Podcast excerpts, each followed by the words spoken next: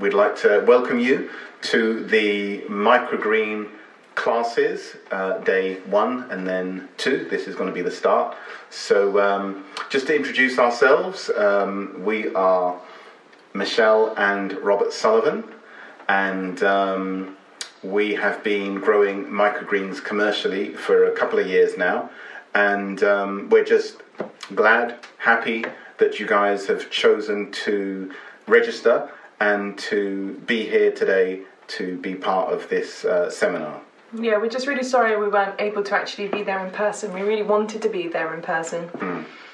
Um, but, you know, we were expecting that the US UK travel ban would have been lifted, I think 31st of December, but it didn't happen from what we could see. So uh, we were unable to attend, and then the UK is currently in lockdown.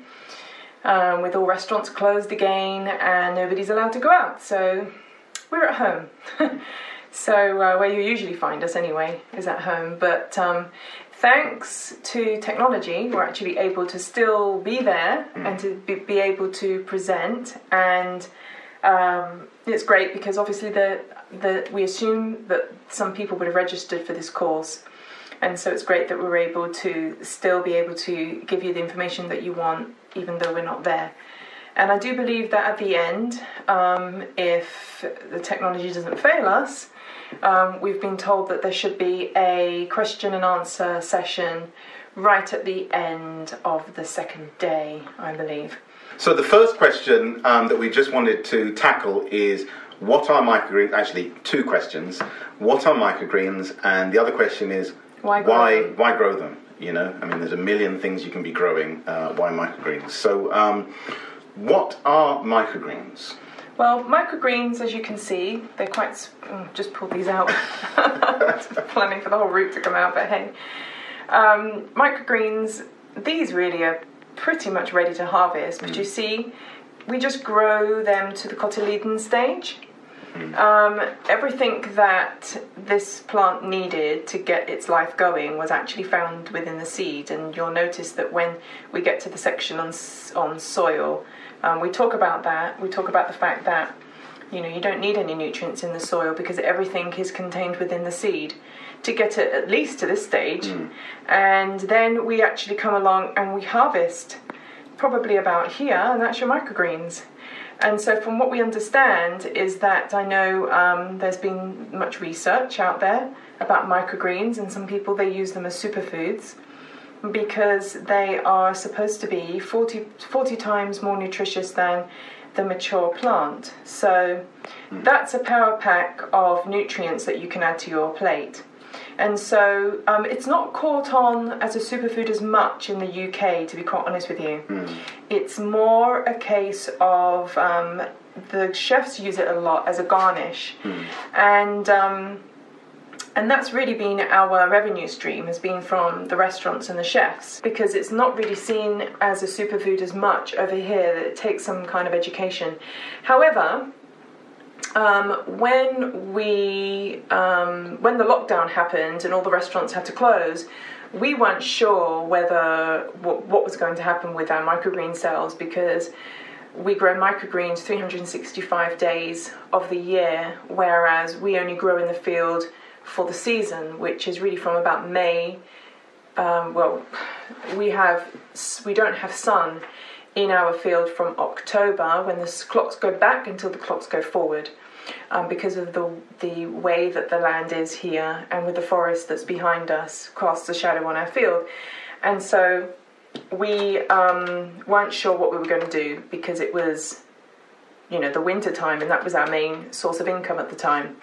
However, um, God opened the way for our veg boxes. Um, we, we started an out of season veg box service and we added the microgreens that we were growing to our product list. And our consumer customers or the retail customers started buying microgreens, which was quite interesting. So, um, there are some people out there that do understand it as a super green or a superfood, as a super green superfood, whatever.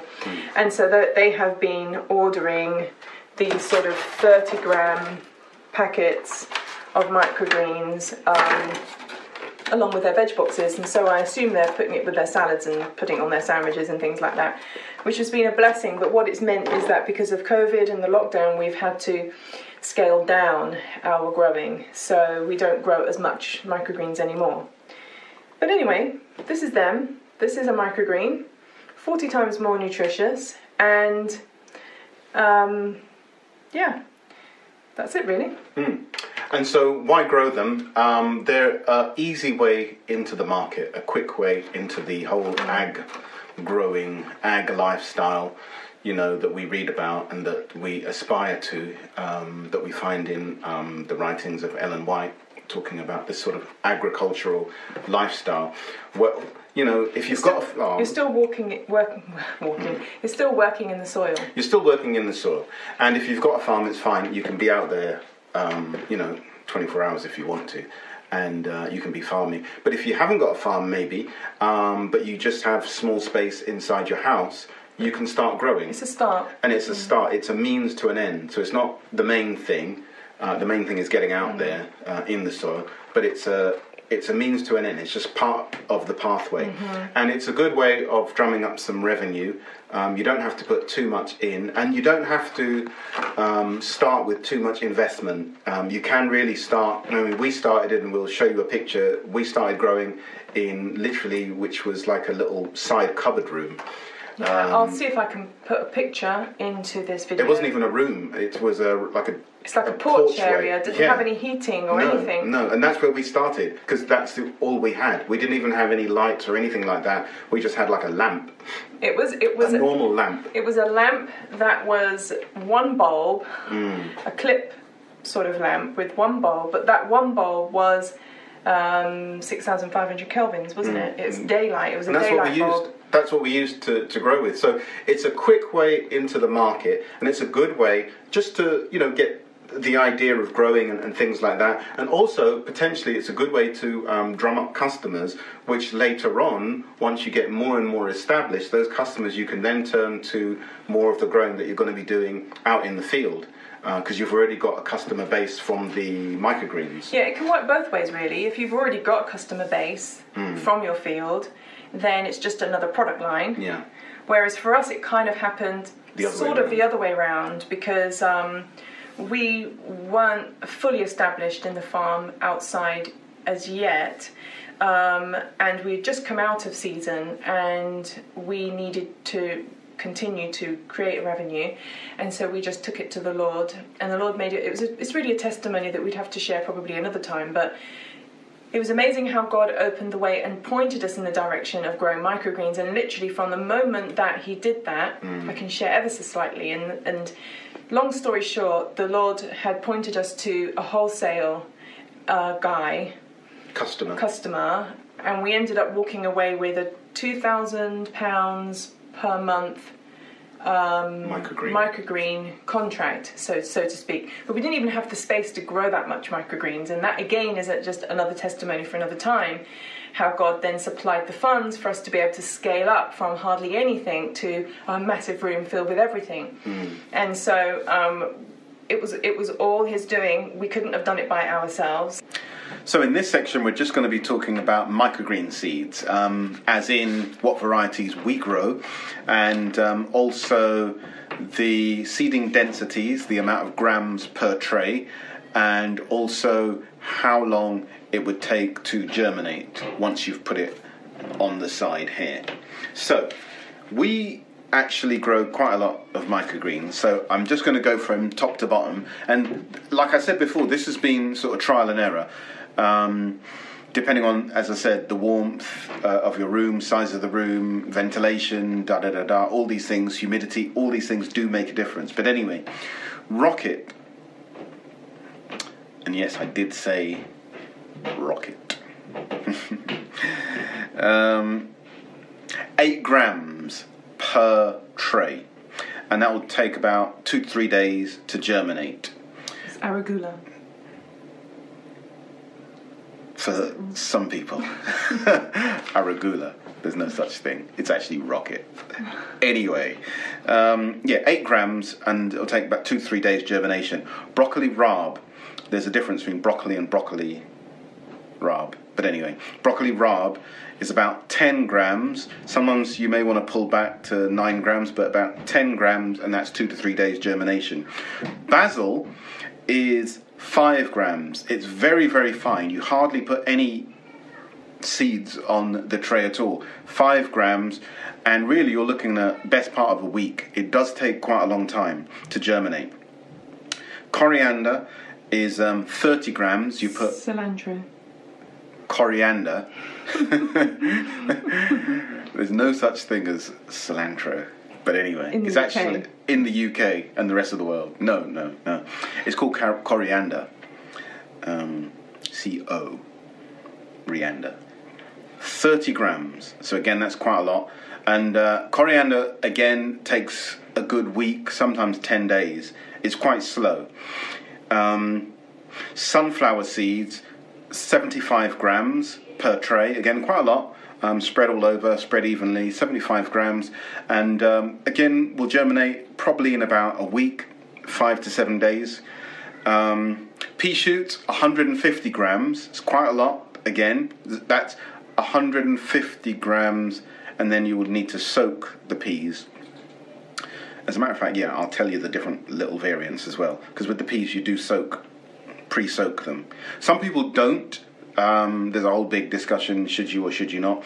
Anyway, we found in our trials that when we soak them, you get bigger yields. So we soak them.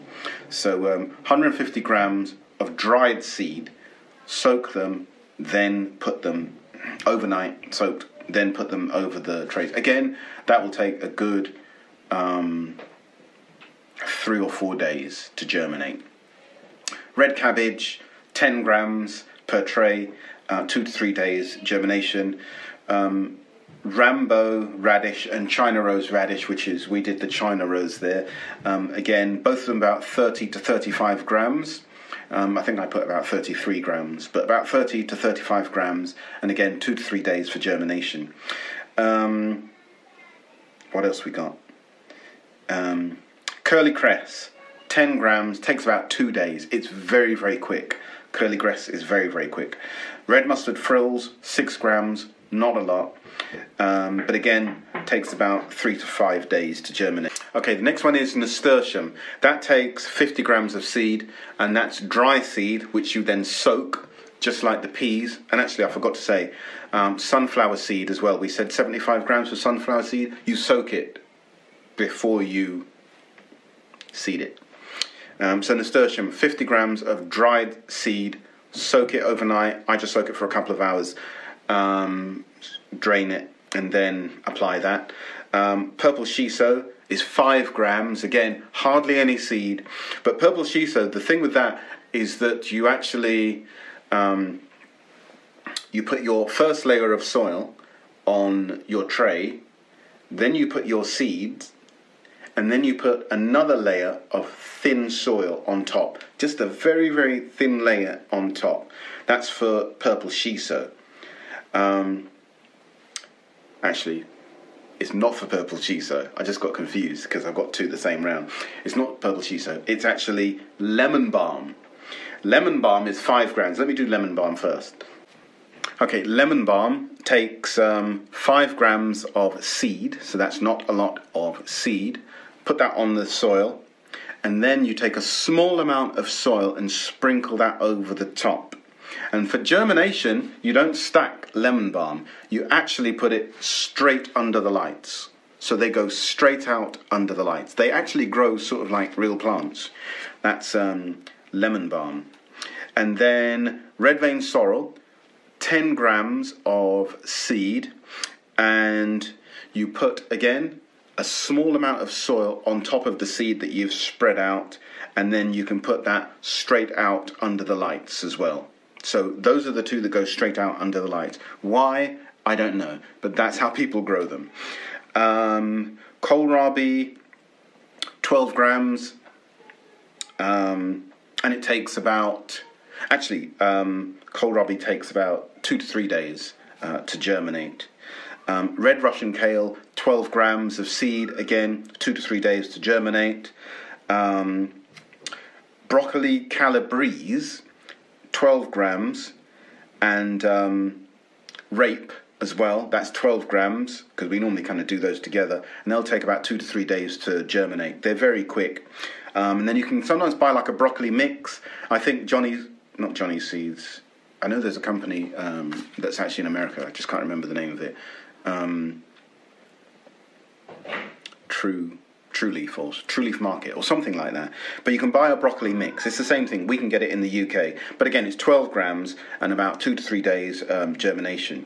Now, the only other things to mention is um, purple basil, lemon basil, cinnamon basil, and Thai basil.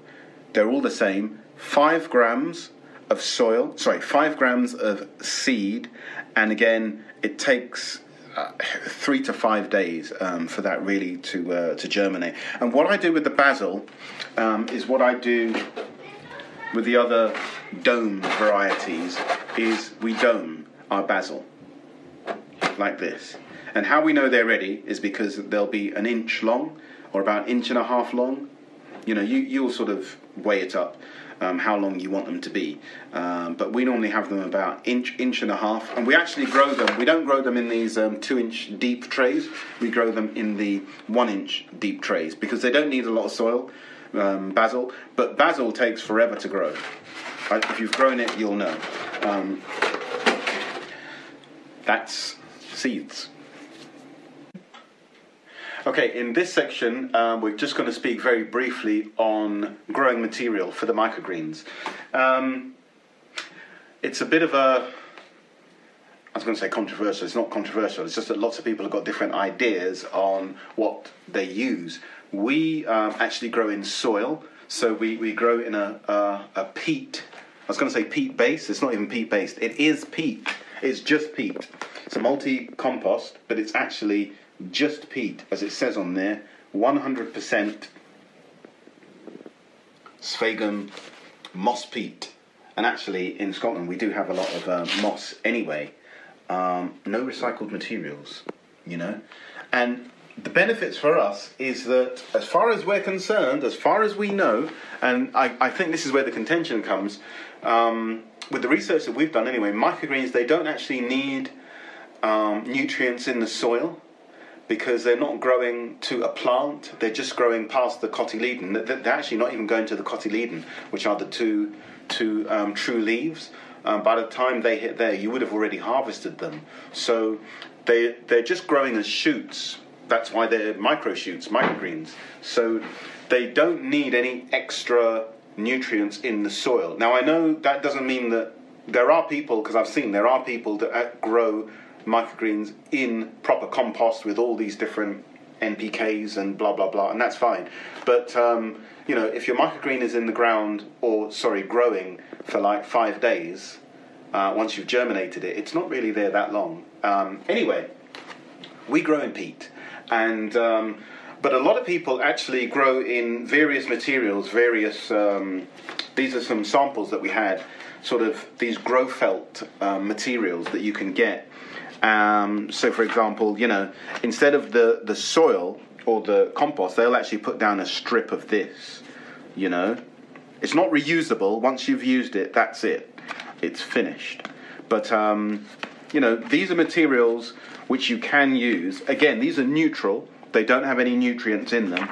Um, so, for example, the white one is actually 80% viscose and 20% polyester. And then the the other wool one is um, what is that? Yeah, just wool. Just wool. I mean, that's good material to be fair. And then the purple one is a mix of all sorts acrylic, cotton, wool, viscose, polyester. So it's a, a good blend. But these are all meant to be good. In our trials, we, we didn't do this. And the reason why we didn't go with this is um, we found that um, with the chefs that we were um, supplying, um, they were already getting microgreens, and they were saying that the microgreens that they were getting, um, and it comes from one particular supplier, they were finding that the product didn't last long. Uh, number one, and also they found that um, the product didn't have the a strong flavour and strong taste. And um, we know because uh, we did a bit of research and we found that that particular supplier, they grow on these sort of mediums. They don't grow in soil. Um, and we were finding with ours, we don't know why, but the taste, um, like for example, when we grow basil, you know, you could smell basil at the other side of the room. It's really that strong. And um, we were finding as well that the, the taste is really good. And two, they were lasting more than a week. Whereas most microgreens were just lasting a couple of days, but ours was lasting, you know, up to two weeks um, in the fridge. And we just put that down to the growing medium because that's the only thing that's uh, that's different. Uh, plus the Lord, obviously, because without Him, you know, none of this is going to work. So, um, so we do believe that God is blessed in that way, and so we we continue to use the peat-based um, growing medium. So, peat-based growing medium. However, you can use these other alternatives. Some people actually do more of a hydroponic kind of thing, but you know, experiment and see what works for you. This is what worked um, for us, and um, take it from there. So that's soil. Okay, so in this section, we're going to be talking about trays. So it's not a long section to talk about. Um, growing trays, that is. Now, I know in America and other parts, um, from a lot of research that we've done, people normally grow microgreens in what they call 10 20 flats, 10 20 trays, 10 inches by 20 inches. Um, in the UK, you can get them, they are just very expensive. So we didn't go that particular route. What we did instead was got a tray that was probably about half the size. So I'm just going to show you that now. Um, so these trays, let me show you, I'll show you. Um, we decided to get two types of trays for each growing microgreen. We've got, the first one is a tray that's got holes in it as you can see. Yeah? And then the second tray that goes underneath does not have any holes. And the purpose for that is that the one with the holes, this is what we're going to put our growing medium in and put our seeds on. And so when we water, the water will be able to drain out through the holes and go into the base tray. So that's the reason for that. Now, the other thing that's different, what we did with ours, is that we decided to get two different thicknesses, as you can see. So one of them is probably like about an inch, and the other one's probably about two inches deep. So that's the depth. Because what we found is that some microgreens, they don't mind having quite a shallow soil. For example, you know, red cabbage, broccoli, um, to be honest, even um, the radishes, um, they don't mind. Um, basil, basil, basil, it is basil. yeah, even um, basil, they don't mind the one inch trays. But then if we're doing peas, um, if we're doing sunflower shoots, if we're doing nasturtiums, um, I don't know, maybe because they take a little bit longer in the soil, they seem to work better in a deeper depth. But again, it's up to you to uh, you know to do your experiments and see which one will work for you. Um, you know, so just recently I started doing our radish varieties, China Rose and Rambo. I started doing them in a one inch depth and they seem to be fine. So you're just going to have to experiment. So once more, we've got the depth. Now let me just give you very quickly the dimensions, just in case somebody says, oh, what's the dimensions, Robert? So you're talking about nearly 10 inches, as you can see here, 10 inches by, what are we looking, 15? But again, remember that's the lip. But then that's the same how you would measure a 1020 flat. So we're just going all the way across. So 15 and then 10. So that's our that's our growing those are our growing trays. Two different depths, one inch or two inch, and then the other thing is we use two trays, one with a hole so that water can drain out, and the other one so that water can drain into it. That's the trays. So today this is um, what you've all been waiting for the actual practical side, which is sowing the seeds for the microgreens. So, today, as I think I mentioned before, we're actually going to be doing seeding some China Rose radish microgreen seeds, and we're going to be doing about 30 35 grams of China Rose radish. So I'm just doing four trays for today. So I'm just going to quickly. And I think I mentioned this before. Um, hmm, actually, did that wrong.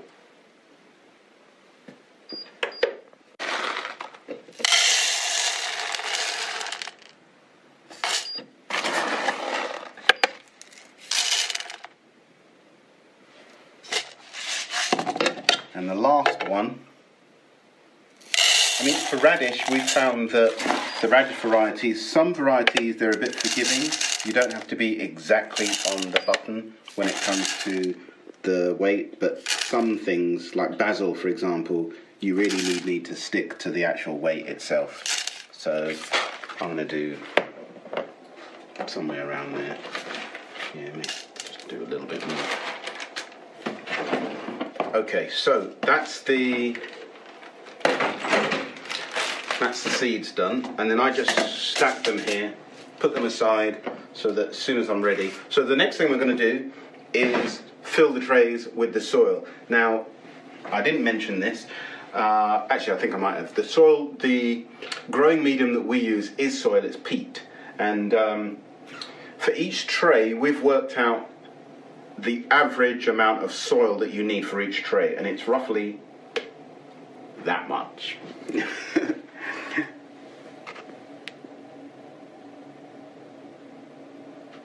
I think it's like, I'm going to say probably about a litre and a half, something like that.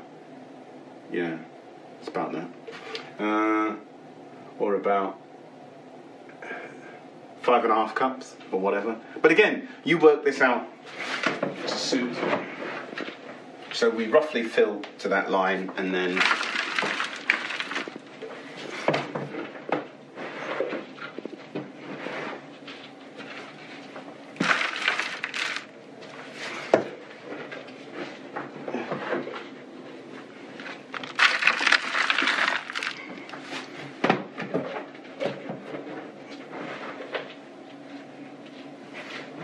I mean, before we we used to have to do this by guesswork, and obviously it took a little bit longer, and then we were also wasting a lot of soil. Doing it this way, you know exactly that each tray has got the right amount. And then I just even these out. Some people use different methods, either using their hands, I just get the big lumps out. And then just just shape them a bit just so that it gets more even. And that's about it. But it still looks lumpy, so this is where this device comes in. And you've seen this before. And um, basically, I, I made this, it's just out of some odd ends of wood. And the idea was I could use it to press down in the trays. I'm not pressing too hard, but as you can see, enough just to flatten them so that when we put in the seeds, it's got a flat surface. You see? So now that's a nice, even, flat surface. And so what I do now, after I've got that even surface, I then water. Not, not too much, as you can see, but I just water just an even coating, and that's it. The first go. So that's our first water. And then we put the seeds in. And again, there's no real technique to this, you know. They say as much as possible just to, you know, get it as even as possible. Whatever technique works to do that. To be honest, you know, normally the children get involved in this because this is actually quite easy for them to do. Um, they like doing the seeding. Actually, they like filling the trays and the seeding, to be honest. They'll do all of it. Make me redundant. And the last one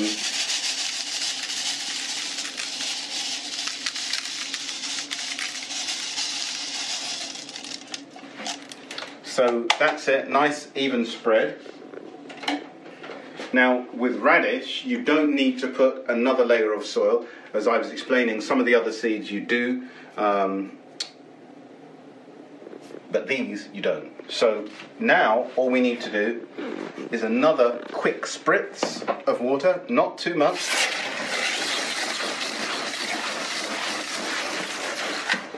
And that's it. As you can see, this is why we have the flood tray, because before, when we used to do this, when we first started, that would be the floor getting soaking wet. So, if you have a flood tray, but if you don't, you can just use smaller trays. That's how we used to do it. Um, we didn't have any of this. So,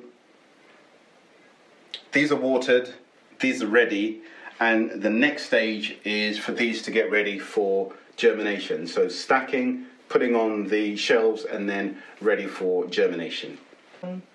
Okay, so now that these are all watered, I'm going to stack them so that then they're ready for germination and uh, they'll be put on the shelves on the side. So again, we're just putting them straight on top of each other.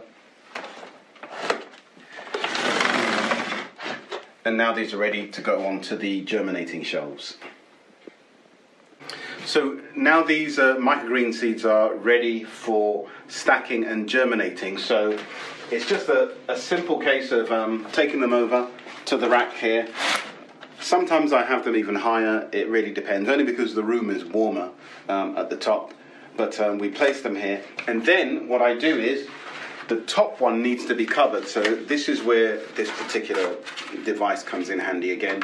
I use it with an empty blank tray just put inside, and then literally just stack that on top. So that gives a little bit of weight, keeps out the light, and makes sure that the uh, seeds get all the right um, pressure that's needed. So for China Rose, they will take about two, three days to um, germinate. Again, it depends on the warmth, as we mentioned before, the temperature that's in your place. As I said, in here, temperature's gone down. It's 23.7, so that may be more two to three days. Um, but if I can get the temperature up in here, extra lights, then it might be even um, sooner. They do germinate quite quick. And um, once they're germinated, then we will remove these and um, put them under light. But for now, they'll stay, they'll stay here, should I say, and um, they're nice and cozy, and they'll get ready to germinate. Okay, so it's been a couple of days since we've uh, put the microgreens and their trays on the actual um, germinating area, which was dark. Um, sometimes I have the lights on, it doesn't matter, as long as the trays, all of the seed trays are actually covered, that's the main thing. So, as you can see at the moment, all of the trays have germinated. This is China Rose, so it's all germinated nicely. Um, to be fair, I could have actually taken these out maybe yesterday, um, they would have been ready. Now, what I also did was um, I weighted down the top tray with, I'll show you. Uh, if I take this off, the top tray was weighted with an empty tray that had a piece of wood weight. And the idea of this is obviously just so that it presses down on the other trays and just keeps everything intact so that there's not really much air or, um, not air, sorry, any light getting in there. So that's what we use. Some people use, um, instead of this, which I made, because I use it actually to press the trays, which I showed you already in the video, some people just put soil in here, or some people put sand, some people put um, cement, but anything that's quite heavy that can weight down the actual microgreen trays as they're germinating, that will be really good. As I said, the main thing is to keep everything dark. So now we've got the trays germinated, I'm going to move them to over here. And um, as you can see,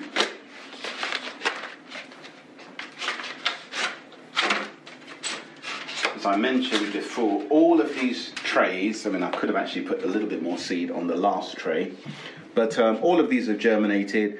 Um, you know, I, as, I, as I said, I could have taken them, taken the lids off, you know, maybe yesterday, but that's fine.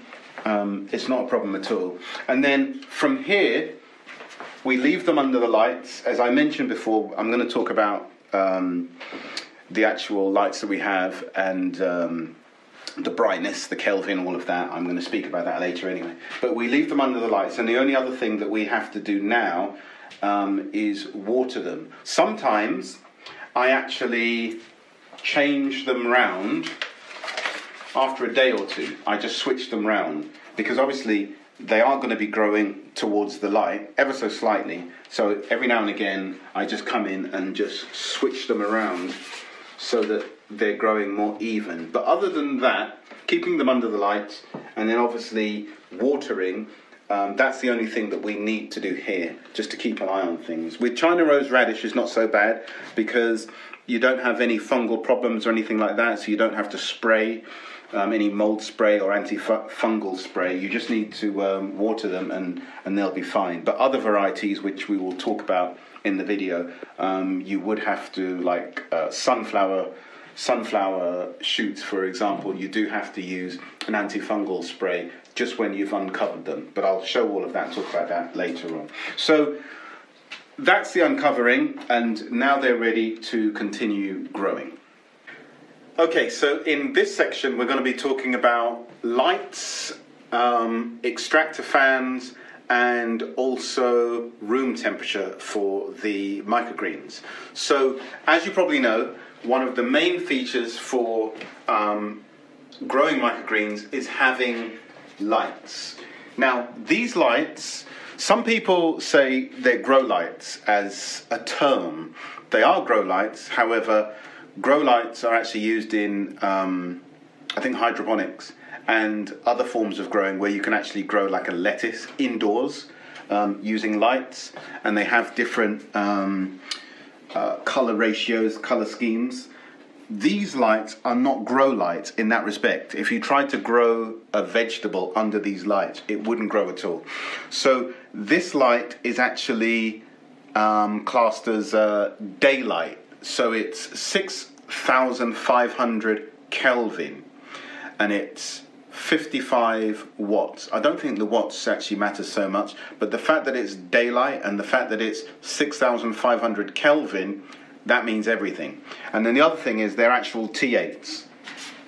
So um, these particular ones actually are um, LED T8s, but we've also got the fluorescent ones um, somewhere actually on the other side of the room, but I'm just over here. So we've tried the LED and the um, and the fluorescent. Um, the fluorescent does give off more heat to your room, whereas the LEDs you get the same light, but it's not as warm in here. So you know we'll talk about temperature in a, in a little bit.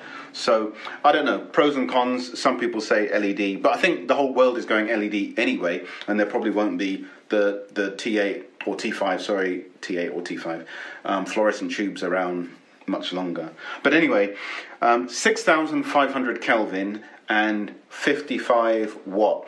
We leave our lights on 24 hours a day, seven days a week when we're growing um, commercially.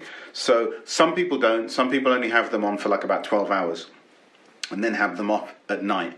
Um, but we don't, and it means that uh, I think we get a quicker grow, you know, germination and then harvest as well, versus if you've only got them on for 12 hours um, each day. So the height, as you can see here, it's probably about eight inches.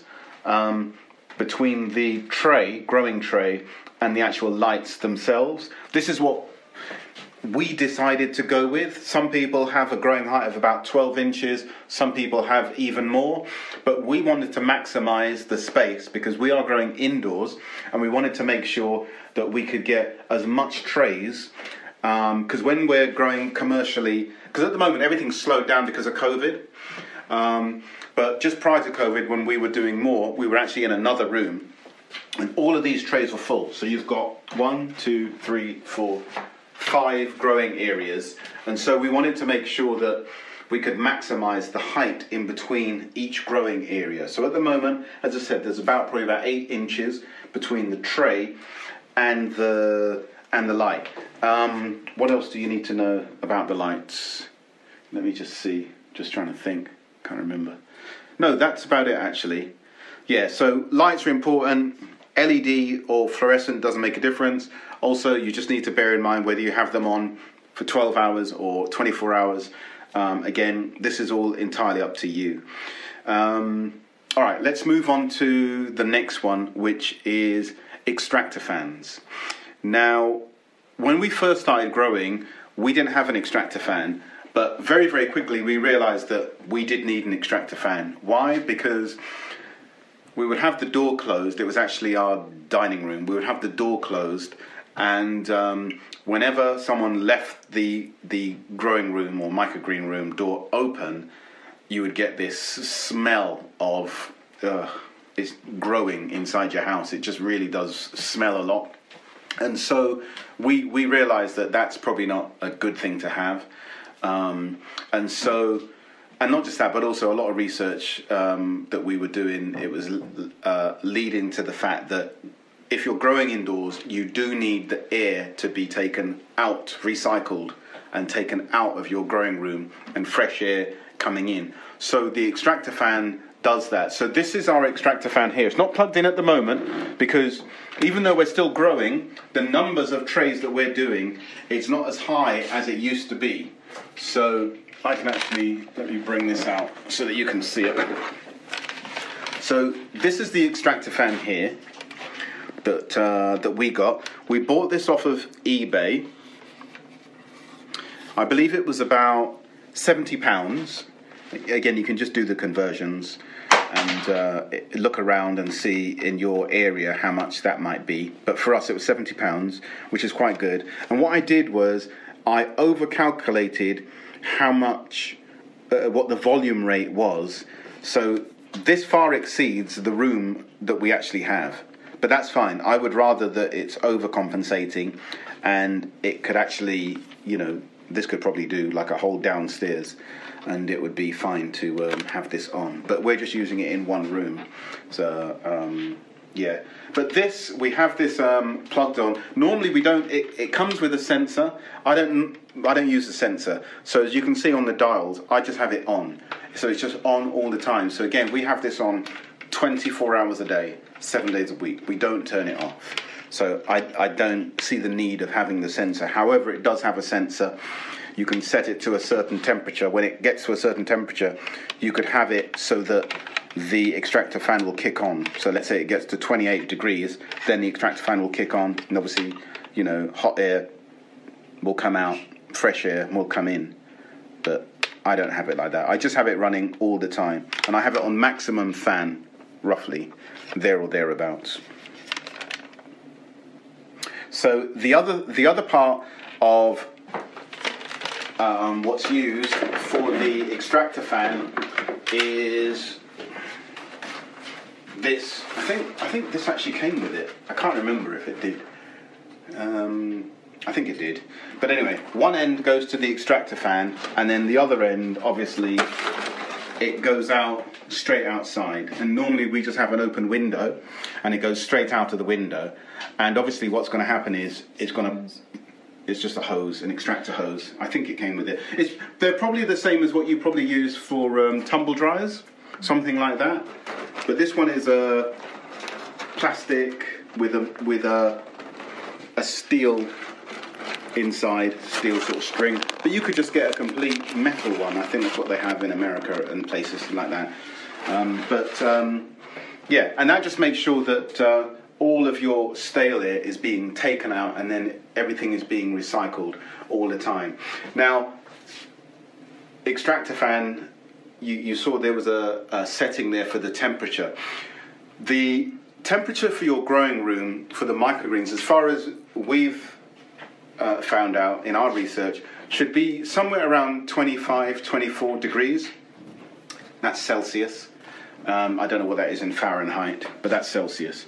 So, and um, the humidity of your room should be, I mean, this is really low. This is only 23%. It should be about 40%, you know? That, these are these are rough averages because the types of things that we're growing, you know, radish, you know, they don't really need sort of too hot. Some some seeds actually do need the temperature a little bit more. But if you're around, we've found anyway, just with our little trials and tests. And this is the thing: when you're growing microgreens, they're very forgiving. So you know, if you don't have 24 degrees, you have 28. It's fine. The the the microgreens aren't going to uh, collapse, but um, you just trial and error to find where your optimal um, growing temperature is. For us, with the humidity that we have, which is, as I said, about 40% is kind of good.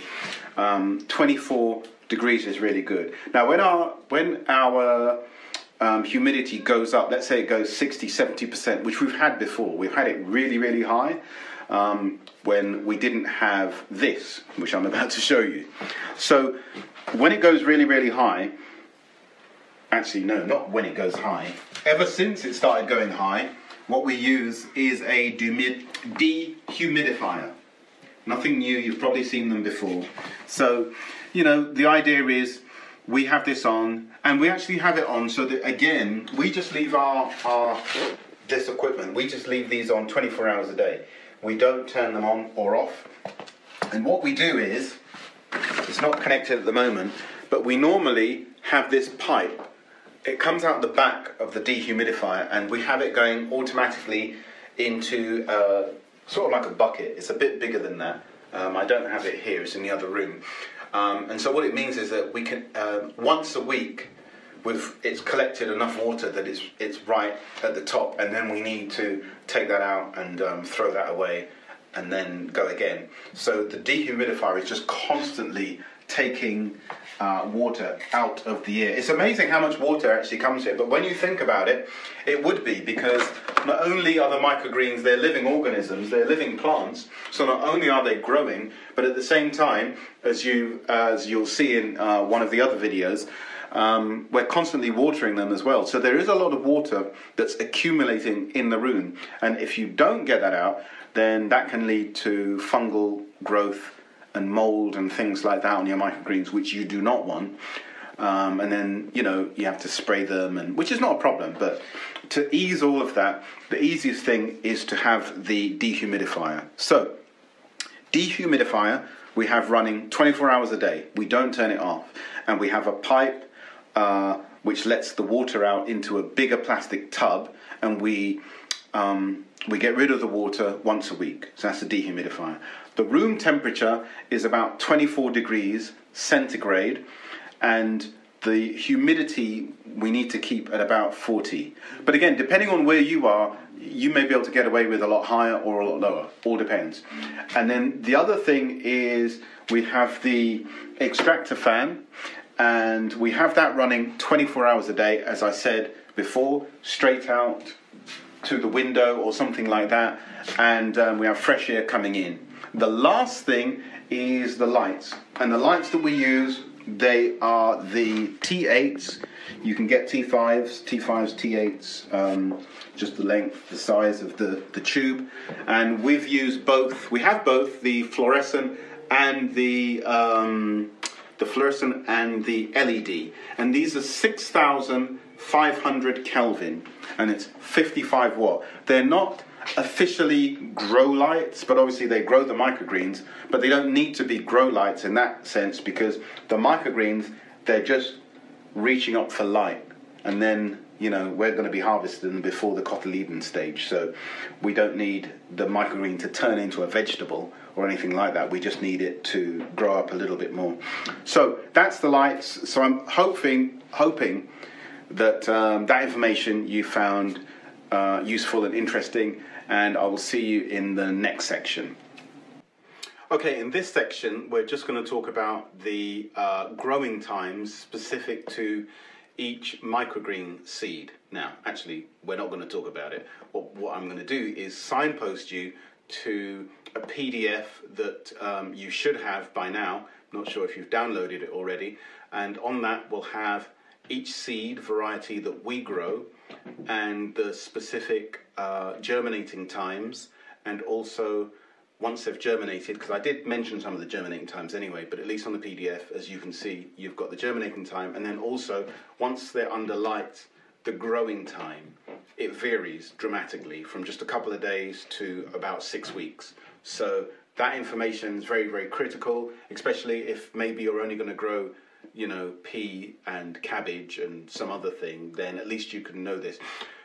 Let me just also add in there, as much as it is a, a reflection of what we do and what we've found, um, definitely just trial and error. You know, as you grow, then you see, as I mentioned before, um, your environment might be slightly warmer, might be slightly cooler, might be less humidity, more, and so these things are going to change. So this PDF is just to give you a um, a rough guide to the growing times for microgreens. Okay, so in this section we're talking about watering, watering your microgreens. Now, if you remember, when we actually seeded them, we did put twice a, a small amount of water, just a little shower of water, but that's all dried out now since germination and since we've actually put them under the lights. They dry out quite quickly. So, you know, um, what I do is just take a look. This is where we have the second tray, and you can just sort of see. I don't know if you can see. There's a little bit of water inside there, but for example, you can see the roots, uh, the roots coming out there. Um, still quite wet. But for example, this one a little bit drier, you know. So I'll, I'll probably give actually both of these just a little bit more uh, water. So it's just a case of um, checking every day or every other day and seeing which varieties have sapped up all their water. Now, for example, China ro- the radishes, China rose and um, Rambo radish, they drink a lot of water. Pea shoots, sunflower shoots, um, they drink a lot of water. Some things don't. So, for example, basil, that doesn't drink a lot of water at all if you put water there, it will probably be there, you know, the following week. It's um, it just drinks very very slowly, and also things like uh, lemon balm, uh, red vein sorrel, uh, red mustard frills. They don't really drink a lot of water, but each day you come, take a look, and just see. Now, obviously. Um, when we are in full commercial production, which we're not at the moment, but when we are in full commercial production, um, you can't do things by hand, which is what I'm going to do now. We actually would use the spray hose because it's a lot quicker. But when we first started, this is how we used to do it. And even though we were growing commercially, we didn't have a spray hose. So this is just to show you, you know, you just use what you have. And we used to have a jug, just a little bit bigger than this, and water. And I would have to keep going to the kitchen, back and forth, back and forth, water dripping all over the place. Um, but it's part of the joys of um, of growing. so um, so anyway, I've looked at these and I've seen that probably I can give a little bit more water on here. So I'm just going to. This is called bottom watering, by the way. So lift up. A little bit of water, and then we just put it straight back down. And I'll do the same over here. A little bit of water, not too much, you know, because obviously if you put too much, when you close it, it's going to just spill down to the next row, which we've had that before, and you learn by experience that you don't really want that to happen. You want the other things to be as dry as possible on top. Having said that, some people don't bottom water. Some people actually water from the top. If you've got a hose, you can just water on the top, and they'll all sort of the microgreens will come down to the ground. Ground. They will sort of fall over, but they will come back again. And the reason for that is that. Um, you know, they do look like they're sort of dead, but um, but they do just come back. So I'm not sure why people actually top water. We did for a while, and um, it was just a lot of mess. Water all over the place, water on the floor, water all over the place. But we didn't mind. But as we were learning, we were like, okay, uh, we'll continue to um, see if we can find a better way. And that better way was using the trays at the bottom, putting the water inside that tray, and then when you close that, no water spilling either way. So that's bottom watering, which, as I said, really you know, every other day, something like that. But just keep an eye on the different varieties of microgreens. And um, as you can see that they need watering, if they're slightly trying to fall over, then just top up water again. So that's watering microgreens. Okay, so in this part of the microgreen growing, this is the exciting part. This is harvesting time. Yeah. So, um, very simple. We have a tray here that we want to harvest. It's all ready. Um, to be fair, I could have let this grow another day or two. Um, you know, but it's still harvestable quality, so it's not going to be a problem. But that's just me. I like them to grow a little bit more fuller. So um, for our customers, we grow these to put in a container that's um, will hold 30 grams. That's this here. 30 grams, this container. I think this container can take up to about 50, but we put 30 grams of microgreens inside here. It's just a clamshell, very simple, and then we have a nice label, which I'll show you shortly. Okay. Uh, we do have a we do have another um, container that is for 100 grams um, for peas, things like that. Actually, we do do pea shoots we put in there, and we also um, in the bigger containers we put nasturtiums as well, um, and mustard frills, red mustard frills. But anyway, so we're going to zero that. He says, yeah, okay, and then we're just gonna scissors, and I'm doing this the old-fashioned way. Now, when we're doing you know lots of trays, then I actually use a, a handheld um, device. I should have just had it here, but um, this is just easy if you're just doing three or four trays. It's not going to be a problem.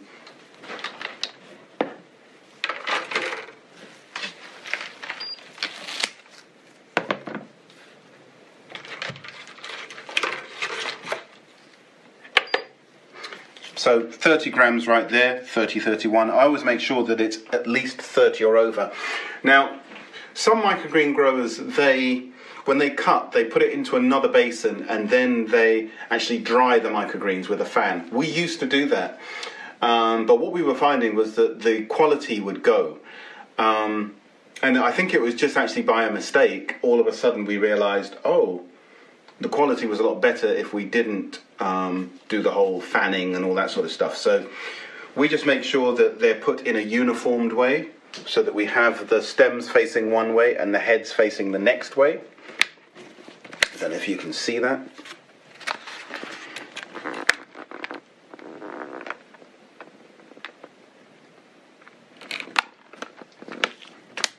Okay. I'll just do a couple more again so that you can see, just grabbing quite a bit all the way down to the bottom. If there's anything that doesn't look too cycly. Uh,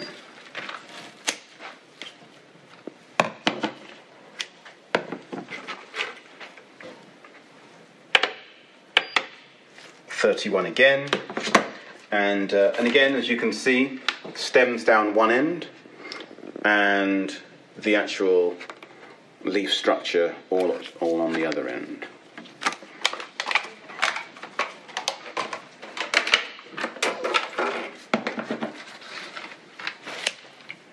This will be the uh, here, you can see-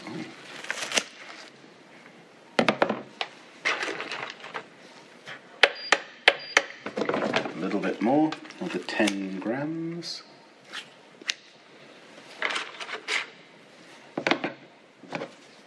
Just a little touch. 32, so that's fine. As I said, I always try and make sure that we've got at least 30, sometimes 31, 32. That's not a problem, but as, as long as we've got extra. And that's how they are.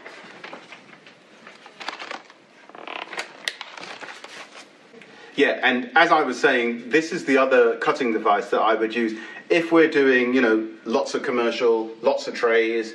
It just saves so much time. Um, it's something that I thought about, and then um, I saw uh, an, another person, another grower on YouTube using the same thing, and I thought, well, if he can use it, then so can we. and it's a game changer, seriously. Um, Black and Decker, rechargeable battery, you know, all day long. And literally, I'm not going to do it now, but literally, you know, and you would just cut along, and I would just hold the tray up like this and just cut along. Or you can use the quick cut harvester. Yeah, which we will do, which is much better actually. yeah. Okay, so again, just moving on quickly. So the last thing that we do after we've harvested is just put on our labels, and that's it. That's the harvesting from here. Obviously, once we've had the labels in, then we'll just be packing them in boxes, or if it's the night before, we'll then put them in the fridge, in the refrigerator, uh, out in the garage, just to keep them nice and cool, and then um, straight out to the customers. So, really, that's your um, the microgreen growing process from day one seeding all the way through to um, to harvesting. And You'll never guess what? That is the end of the Microgreen 101 um, session. Okay, so um, I hope, um, as I said, we're, we're, hoping that you found that of use. And um, I think now we've got a few minutes, we can just dive right in. If anybody's got any questions, um, now's the time. And um, God willing, we'll see if we can um, share. Hi, this is uh, Raul again from Texas. Just following up on the question I asked earlier. I know we had uh, technical troubles. Uh, you answered the why microgreens, and praise the Lord for the way He's led you. Uh, very much enjoyed the Microgreens 101 session as well. We took furious notes. Thank you so much for that valuable information. Uh, I wanted to add uh, one more question to the revenue question I asked before. Is kind of a two-part question. Do you guys recycle the peat moss after you harvested the microgreens? And if any of your customers ever requested that you include that so that they can cut it themselves in the package once they've received shipment? Yeah, that's a very, very good question. And um, let me just um, answer the second half very quickly, uh, Raul, what you asked in terms of um, revenues. So uh, at, at our peak, just for microgreens, we were doing about £2,500 of uh, microgreens a month. But that, that was not long after we actually started. It was just a few months in. Yeah. And we hadn't even really, I mean, we, we say that we were selling into seven different towns, but um, we hadn't really even touched these towns. This was just through recommendations. We hadn't done any formal going around. Can you hear us okay? Yep, you're good. Oh, right, okay. Any, for, any formal going around and actually, you know, we hadn't even touched Edinburgh really. Yeah, so there's a lot, there's a lot of potential. There, there was a lot more potential. And, and um, to answer your question from earlier, um, the rack that you can see in the video, um, at the room that we were using had the equivalent of six of those racks. So the wooden frame with the lights and everything on. And so if those if those were filled completely and you've got 6 of them, we worked out that that particular room would give us about 5,000 pounds per month in revenue. Mm. That said it's full. And then the other to answer your question on um, with the peat, we don't recycle. Um, what we found is that um, once you've used the product once, that's really it because you know there's seeds and roots that are involved and this, that, the other. but, but what we do do is we put it all on our compost pile. And then the other um, question was to do with uh, if you can give that as a package um, item to the chefs. We had looked into that, but um, it was just down to um, demand. We were prepared to do it. We only had one chef that was looking at um, us growing the microgreens and having them so that he could harvest and he would have the peat and the tray and everything. Yeah. The problem with the introducing peat into a restaurant is that here the health and safety department wouldn't really allow for that. Mm. And so um, I was actually doing the growing for that particular um, re- that particular chef. And um, he requested that it grow in a completely different medium, and mm. we used um, what's that stuff called? That uh, white stuff. Uh, coconut. Co- oh no, no, no, it was um, it vermiculite. Was, yeah, we actually grew it in vermiculite. And um, vermiculite could be allowed in the restaurant, but they couldn't have dirt in the restaurant. strange. Yeah. So. Hope that answers your question, Raul. Yeah, thank you very much. I have a few more, but I'm going to email you directly to be respectful of those behind me. Uh, God bless you okay. both, okay. and God bless you both, and thank you so much for sharing. We appreciate it. Thank no you, Raul. Thank you. Yeah, my name is Gerald, and I'm from Texas. And uh, I was just curious on your when you said you you grow wheatgrass. Do you grow that in two inch deep trays or one inch deep trays? And how much uh, does one tray of wheatgrass yield in ounces? Now, sadly, we're not going to be able to answer that question in full for you. I assume you've been on our website and you've seen that it says wheatgrass coming soon. Oh, we haven't actually, okay. We haven't put it to seed yet. okay. It's a new line that's going to be going along with our raw juicing. And um, yeah, so. Okay. Thank but, you. you know, watch this space. And as soon as we've done our trials and got the information, then we'll be sure to um, share it with, um, with you guys at Adagra. Yeah, I mean, if you follow us, I don't know if you have Instagram or if, if you can email us or something, and as soon as we've got the information, which will be in the next couple of weeks, then we, we will be sure to share that information with you. Okay, thank you. Hi, thank you so much. My name is Julie, and I'm also from Texas. And because there's so much sunshine in Texas, um, have you had any experience, or do you think it would work outdoor without the lights? Have you ever? Yeah, that's a yeah, that's a very good question. And um, we did we did um, trial we did the trials that we did. They were both indoors and outdoors, and we grew um, in our um, in our tunnel in our caterpillar tunnel. And yeah, it worked fine in the middle of the season mm-hmm. um, when we had full sun. Um, as a matter of fact, they grew, um, they grew quicker, mm-hmm. and the mm-hmm. yields, because what we were looking at was the yields, you were getting way more yields. Mm. The, the microgreens were actually slightly bigger as well. Yeah. Okay. So, yeah, that would work fine in, in somewhere like Texas or somewhere that has full sun. Absolutely. Okay, good. Thank you. Hi there, my name's Davey. I'm from Austin, Texas. And my question was is watering a laborious process when you have a large amount of commercial uh, commercial goods and if so could that be mitig- would it be worth it to do a hydroponic system to make to automate it and make it go quicker mm-hmm. and if so uh, what would yeah. you recommend yeah again that's a very very good question and it is very yeah very labor consuming um, as I said, I used to do it by hand, as in with a jug, and that would take hours. Um, and um, then we uh, started using a hose, and even then, that would still it, take. It, that would take. Best, yeah, I, I, would, I could get it down. No, probably about an hour to do the whole room. Um, but even so, we we were actually looking at any sort of automated way of doing it. As yet, we haven't found a proper automated way because the the problem that you have is that you still have to keep checking your microgreens every day because some plants, even the, a, a, tray next to each other, one can take up all the water and need watering, and the tray next to it has still got water. So, yeah, I, I, I don't know of any fully um, automated um, system that would work, but uh, uh, yeah, it would be handy. Okay, well, thank you very much. Appreciate your time. Hello, I have a question. Um, with the uncertainty that we're living in with restaurants, I remember you mentioned that's one of your biggest revenues. Um, what is the future like for microgreens from your perspective in terms of, you know, for some of us that are trying, perhaps we would like to go into this type of business, but then again, with the opening and closing of restaurants, it's very unknown. How do you feel about this? And what is your advice for someone yeah. like us that would like to start the business?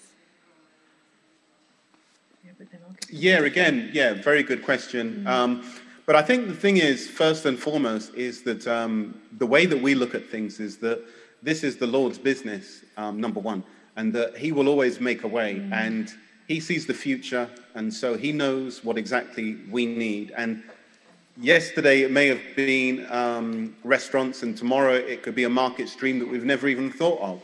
Um, but as long as we're doing what God is asking us to do, then He will figure out all of the ins and outs. And just to just to share with you, the day that we um, that, um, COVID hit and we went into a national lockdown, we, we realized that all of our revenue, all of our revenue disappeared overnight, and we had no revenue to look to. And so we said that we would just close down the microgreens, we would just turn off all the lights, and as a matter of fact, that's what we did. Um, and we just got on our knees and prayed. And to cut a, a long testimony short, um, within the same week, God provided another revenue stream um, where we had even more customers than what we had before. So, what I'm just trying to say is that we, we can only mitigate for certain things, but as long as, you know, as long as we're doing what God is asking us to do, then He, he will make a way. Obviously, we've got to do our due diligence. We've got to check things out, see what the market's like, do research in your area, see what the competitors are like, if there are any competitors, do your pricing and, and work things out. But at the end of the day, you need to leave it all in God's hands. Um, the other thing is that your context could be different. For us, because we are the UK and where we're based in the UK is Aberdeen. Now, if we were in London, chances are we'd have a huge consumer interest because you find that down south and in the cities, folks are a little bit more sort of ahead of the game um, in terms of seeing it as a superfood. Um, but in Aberdeen, it's not really caught on as much. Um, so that's why our revenue comes from restaurants and chefs. But where you are could be completely different um, situation, and folks may know about um, microgreens. And if that's the case, then you have a market that you can go straight into. Yeah. Yeah. So we hope that helps. Thank you.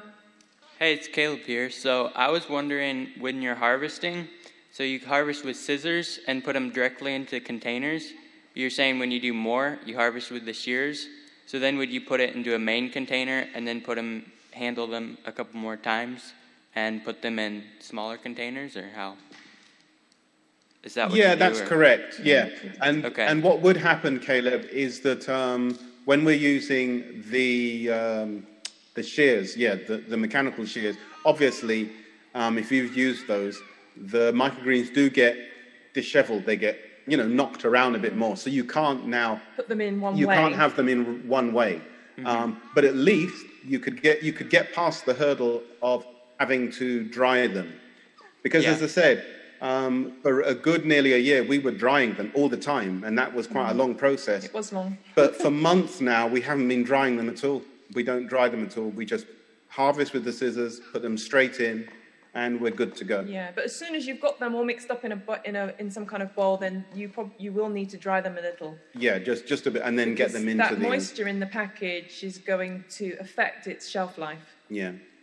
Okay, thank Oh, you. but there was another thing that we were looking at, um, and that's by you get these like little moisture uh, Strips. strips. that you can put in the in the bottom of the containers. We were looking into it, but we haven't actually used them yet. Yeah. Whereas you know, then you could put them in with a little bit more moisture on them, And they should be fine. and it should just kind of absorb that moisture, and that should extend the shelf life. But in the US, you may be able to find a company that can supply something like that for you. yeah. Thank you. Hi, I'm Daniel. I'm from Indiana. Uh, I had a question about uh, reusing the seeds. Uh, are you able to use the seeds a second time, so to speak, uh, once you cut the um, the plants themselves, and then are they able to grow back so you can uh, harvest them again, or, or no?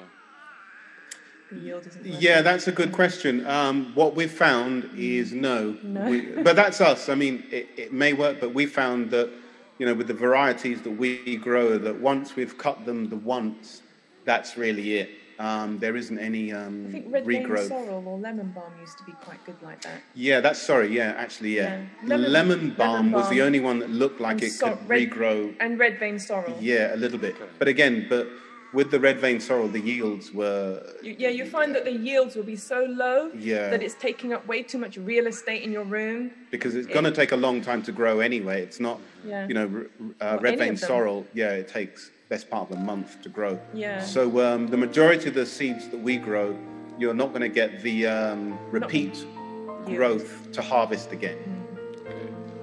Thank you. This media was brought to you by Audioverse, a website dedicated to spreading God's Word through free sermon audio and much more. If you would like to know more about Audioverse, or if you would like to listen to more sermons, please visit www.audioverse.org.